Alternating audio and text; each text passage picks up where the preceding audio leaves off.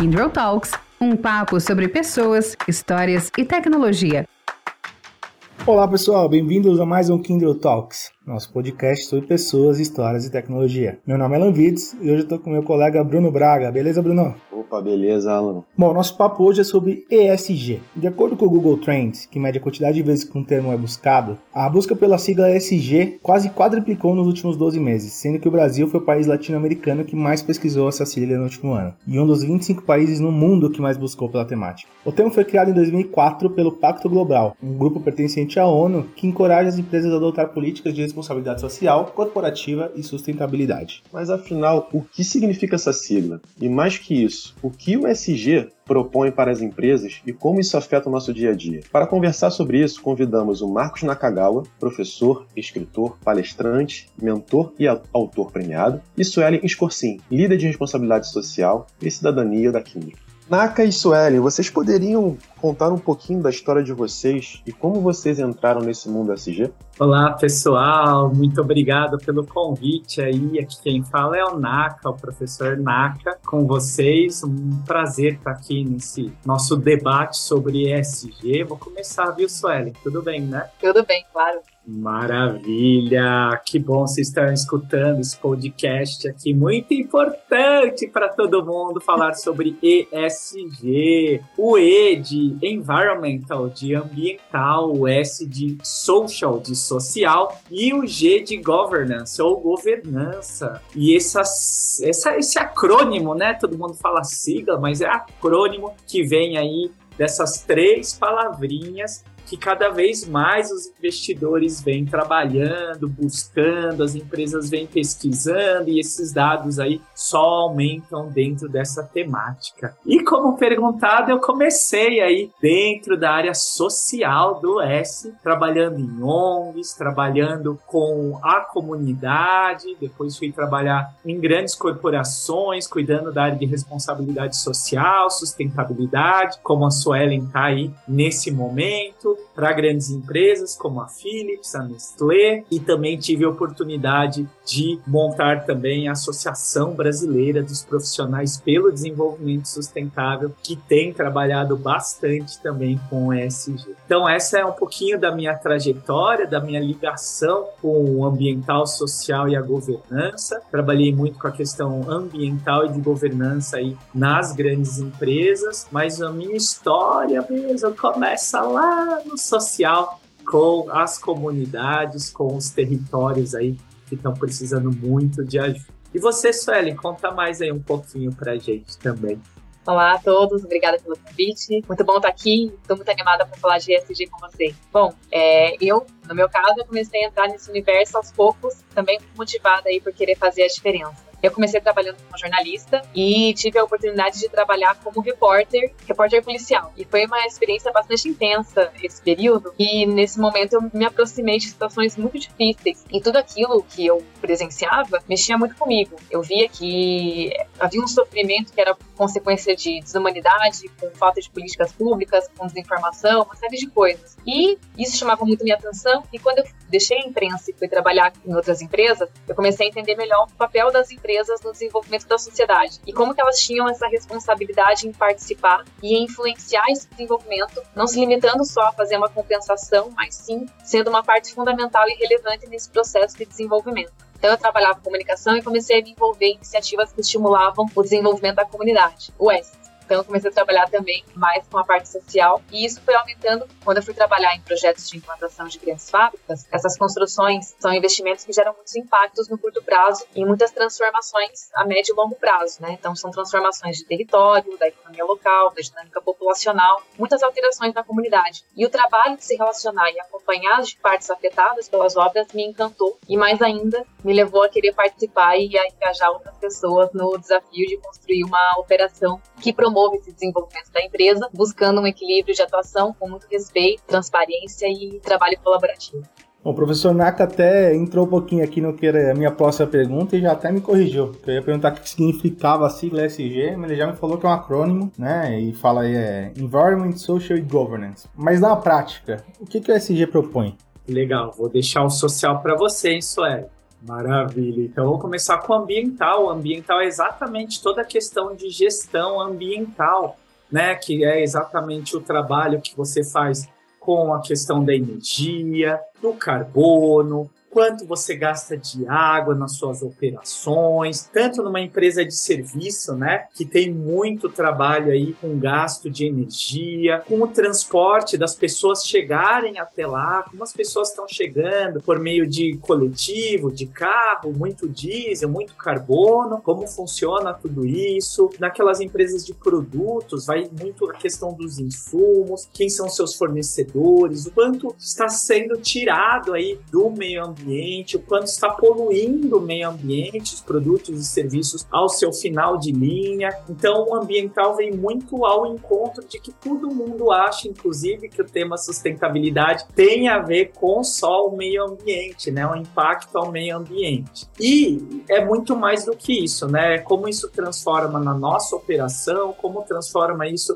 dentro dos nossos processos. A governança tem a ver com a governabilidade, né? Como se a empresa fosse o governo, com suas regras, suas políticas, o seu organograma muito bem desenhado para ver quem faz o quê, quem manda em o quê, quem assume o quê dentro da própria empresa. Então vai tudo ao encontro desse tema da governabilidade, da governança, os códigos, por exemplo, código de ética e conduta, né, que muitas empresas têm, toda essa parte então da política que é muito importante. E o social, que eu vou deixar para a Sueli dar os exemplos, mas tem muito a ver com o público externo, as pessoas externas à empresa, e as pessoas internas à empresa. E aí, Sueli explica muito bem com essa experiência linda que ela tem aí na empresa. Não é isso mesmo, professor Naka. O S se refere às relações da empresa com as pessoas que fazem parte do seu universo. Né? Então a gente está falando de social, mas também esse S pode ser diferenciado como sociedade. Né? Então, são as relações da empresa com seus públicos, com empregados, comunidade, fornecedores, clientes, todas as pessoas que se relacionam com a empresa. E aqui entram os temas como respeito aos direitos humanos, leis trabalhistas, segurança no trabalho, diversidade, proteção de dados e privacidade, investimento social, relacionamento com a comunidade local, satisfação dos clientes, por exemplo. Então, são todas as relações relacionadas a pessoas, né? Então, é, tanto internamente quanto externamente, as pessoas afetadas aí pela, pelas atividades da, da organização organização. Legal. E como que vocês enxergam o momento das empresas brasileiras na adoção dessas práticas do ESG? Legal, Bruno. Tem muita gente que está começando, né? Muitas empresas. Se você vai para a grande massa das empresas, a gente tem as pequenas e médias empresas. Essas estão aprendendo ainda o que, que é o tal do ESG, qual a importância disso para o negócio, ainda mais depois desses momentos de crise, né? Que a gente passou pela pandemia, por toda essa falta de investimento nessas pequenas e médias, então a gente tem esse trabalho agora de levar também o ESG para essas organizações. Nas médias empresas é, e grandes empresas brasileiras também começam a ser requerido isso, principalmente pelas multinacionais, né, pelas grandes empresas que têm principalmente uh, tá listada na bolsa, né, tem as suas ações em bolsa, porque os investidores estão buscando cada vez mais empresas que tenham os controles ambientais, sociais e de governança, porque o ESG nada mais é do que uma gestão de riscos. Riscos, como a Suelen bem colocou, trabalhistas, com a comunidade, como eu coloquei na questão ambiental. Então, cada vez mais, os investidores querem sim essas questões muito bem controladas na empresa, né? E eu brinco que o ESG nada mais é do que uma fase do videogame da empresa que está aumentando, né? Como tem aquele vilão, ah, que difícil, né? Para passar essa fase do videogame, ou seja, agora tem que fazer controle de pessoas, qualidade, gestão, marketing, isso, financeiro e ambiental, social e de governança. Então, é realmente um processo muito novo. Na verdade, não é tão novo assim, né? Vai lá dos anos 90, 70, se for no ambiental, mas que agora quem está pedindo são os investidores. É, a Suelen pode contar aí até como é no dia a dia aí da empresa também, para poder exemplificar. É, cada um desses três pilares do ESG são usados como critérios para comprovar se a empresa possui práticas sustentáveis né? e dá oportunidade para que os investidores analisem o negócio numa perspectiva perspectiva muito mais ampla do que só do ponto de vista das informações financeiras, como o professor Naka comentou. Então, esses três aspectos ajudam a entender se a empresa é de fato uma opção de investimento sustentável que gera impacto positivo tanto financeiro como social e ambiental e também se a empresa está de fato comprometida com as principais tendências e desafios globais da sociedade. Se ela está conectada com tudo isso e como ela se coloca como agente participativa e importante desses cenários.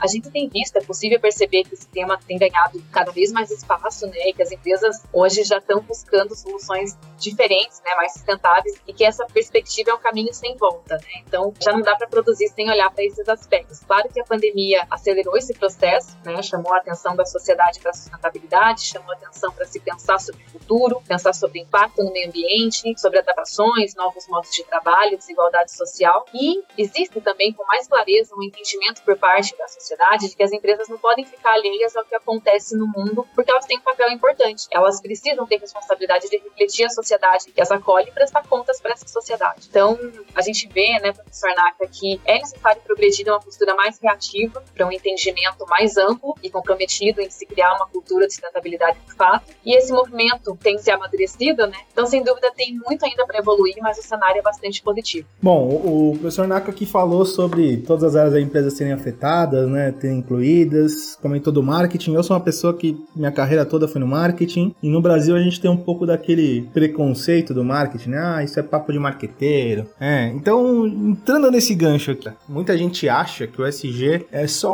algo papo de marqueteiro, para se mostrar como empresa sustentável, social, etc. Vocês acham que isso realmente acontece? Ah, essa é a pergunta que eu escuto todo dia lá na SPM, né? Onde eu dou aula, todos lá na graduação, no MBA. E lá é a meca do marketing, né? Lá é a escola de marketing da América Latina, a melhor escola de publicidade e marketing da América Latina. E o pré-conceito, né? O pré antes do conceito, por não conhecer esse tema, existe. E aí o pessoal fala, ah, isso daí é só para parecer bonzinho, que está ajudando a natureza, que está ajudando o planeta. Mas, na verdade, como eu já disse, né, é uma forma de controle maior das variáveis ambientais sociais da empresa. E se você puder falar isso para o consumidor, né, que você está consumindo um produto que tem esses controles ambientais, que tem os controles sociais, é um valor agregado a mais a mais. Então, isso é muito bom. Mas existe o tal do greenwashing, né? Da lavagem verde, da mentira verde, daquela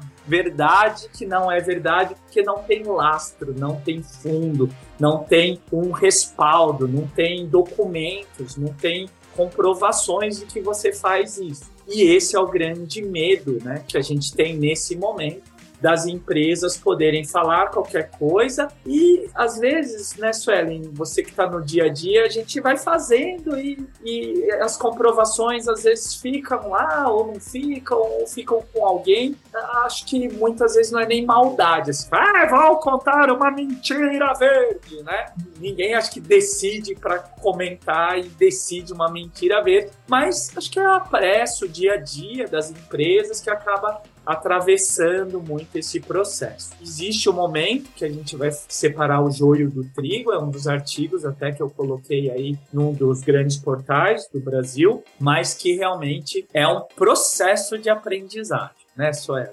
Sim, sim, é um processo mesmo, porque vai acontecer, né, professor Naka, de às vezes as empresas levantarem uma bandeira, especialmente em redes sociais, e isso não se refletir exatamente a postura da companhia. E aí é, as pessoas começam a comentar, até funcionários começam a comentar nas redes sociais, e acontece de uma empresa não conseguir comprovar efetivamente que ela está comprometida com aquele assunto, com aquele tema, e acabar sendo cancelada nas redes sociais. Né? Isso a gente já tem visto até com mais frequência. E isso é um reflexo de que as pessoas estão mais ligadas a isso, né? Já, já estão prestando mais atenção nisso. E considerando especialmente a perspectiva dos consumidores, que são stakeholder importante, né? Os consumidores estão cada vez mais motivados a investir, consumir, trabalhar nas empresas que priorizam práticas sustentáveis. E os consumidores esse processo de amadurecimento, na cobrança de ação mais responsável, né, de alinhamento de prática com propósito, com legado, esse processo de amadurecimento vai ficar cada vez mais e mais visível. E então, seguir esse caminho de usar ESG para ver bem, para ficar bonito, para ficar legal, não funciona para quem tem compromisso real com a sociedade. E também, né, professor, isso pode ter um custo muito alto, né? Pode custar a reputação da companhia, pode custar o respeito dos stakeholders, é muito complicado. E o SG, as práticas de sustentabilidade, elas estão colocadas como a própria razão de ser das empresas. Então, é, quando o investidor avalia a empresa considerando todos os pontos, além do financeiro, se tem algum ponto ali que é greenwashing, isso pode comprometer o futuro da companhia. Então, não dá certo fazer marketing com isso, não. É, e essa parte, né, eu acho que é muito importante porque é, começa a entrar como valores da empresa, né? E mais do que simplesmente um controle de risco. Mas aquelas empresas que estão achando que é modinha aqui, ah, não vamos fazer isso, não, blá, comecem aí, né, levantando seus dados informações sobre o tema, pesquisando seus stakeholders para entender o que, que é valor e o que, que não é valor. E até às vezes tem muita coisa que já está acontecendo, você só não tem isso no inventário de sustentabilidade, dentro dos temas de sustentabilidade. E aproveitando esse gancho então de publicidade e marketing, ô Naka, onde que a gente consegue achar esse artigo aí que você comentou? Ah, legal. Vocês podem encontrar, tem artigos colocados aí dentro da Folha de São Paulo, no digital. Também tem lá no O Especialista, do grupo do Banco Safra. Mas vocês podem encontrar todos os links lá no ou seguir lá nas redes sociais, no Instagram, profnaka, ou no LinkedIn, Marcos Nakagawa. E fizemos o nosso jabá aqui, muito obrigado. Bacana, o espaço realmente é para isso mesmo. A gente pode fazer esse jabá que não tem problema nenhum. e voltando ao nosso assunto do ESG, é, vocês acham que isso pode trazer uma vantagem competitiva para a empresa? Com certeza, Bruno. Acho que a maioria dessas empresas, né, como a gente pode até comprovar o valor não só reputacional, o valor de entrega financeira você pode mostrar se você compara as empresas com índices que estão lá no ISE, no Índice de Sustentabilidade Empresarial da B3, né, antiga Bovespa. Se você compara esses dados com as empresas listadas na Bovespa, você vai ver que eles têm uma rentabilidade muito maior do que as empresas que não têm o ESG ou que não fazem parte desse grupinho chamado ISE, que é o Índice de Sustentabilidade Empresarial. É, ou seja, as empresas que têm o ESG, elas são mais rentáveis financeiras, elas são mais seguras reputacionalmente falando e além de atrair mais pessoas para trabalhar, além de outros valores aí que podem garantir e agregar valor à marca. Né? Não sei como que é isso, Ellen, sei que tá no dia a dia, pode contar mais, né, das pessoas que vão fazer um projeto e isso e falam, nossa, adoro trabalhar aqui.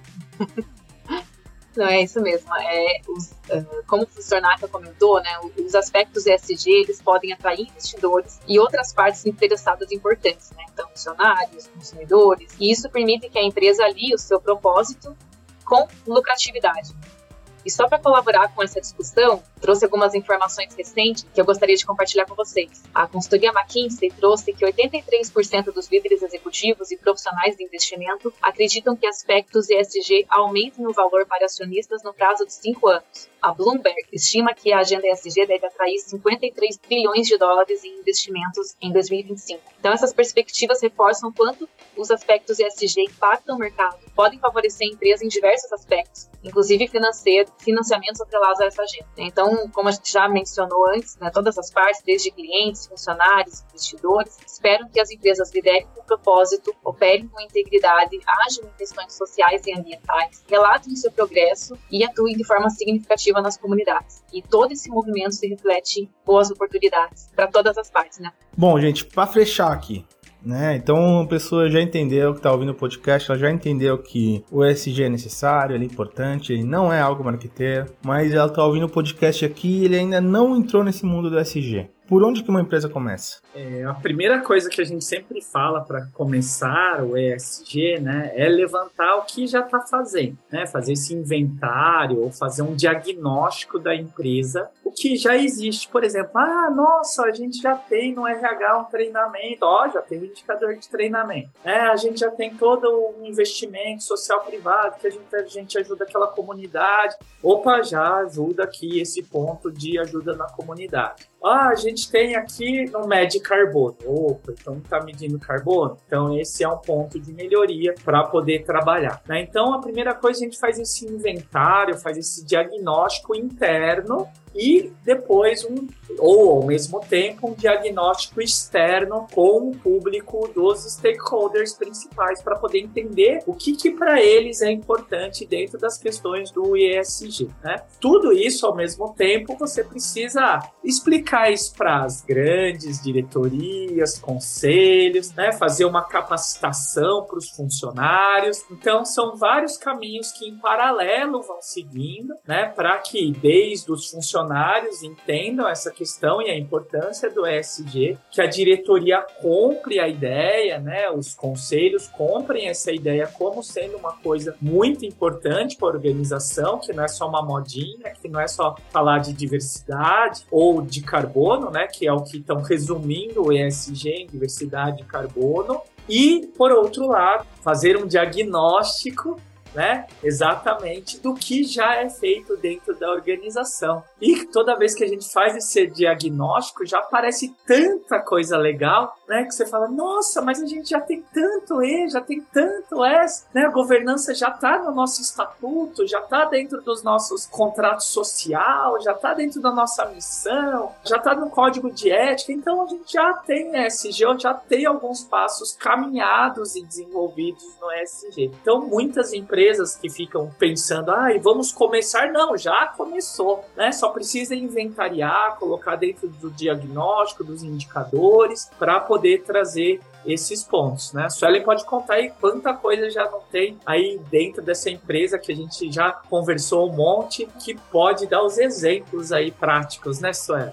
Sim, é, esse primeiro desafio de se enxergar é um processo muito bacana e muito importante. Interessante fazer esse diagnóstico para entender a realidade atual e entender quais são os impactos que as empresas e os negócios da empresa causam na sociedade, no meio ambiente, em cada um dos pilares. E nesse exercício é importante mapear os temas também que são estratégicos e relevantes para a empresa e para os públicos com os quais ela se relaciona. Porque são muitos temas e claro que às vezes é um tema que é importante, sem dúvida, mas não é um tema que se relaciona especialmente com o negócio da companhia. Então, fazer esse exercício de se enxergar, ele é um processo bastante é, interessante e importante. E, a partir dessas informações, né, como o professor comentou, é se debruçar, levantar o que já tem, potencializar as coisas boas e o que ainda é preciso repensar ou começar a desenvolver, né? Então, estabelecer os pontos, estabelecer um plano de ação para todos esses pontos. E também, só para complementar a fala do professor, é importante ter em mente que essa avaliação ela tem que ser proporcional. Né? Então, uma pequena ou média empresa, ela não precisa fazer o que uma grande empresa faz. Né? Então, você tem uma pequena empresa e você, você não precisa fazer o que a Petrobras está fazendo, mas o que você pode fazer dentro da sua capacidade, dentro da sua possibilidade para buscar uma atuação sustentável,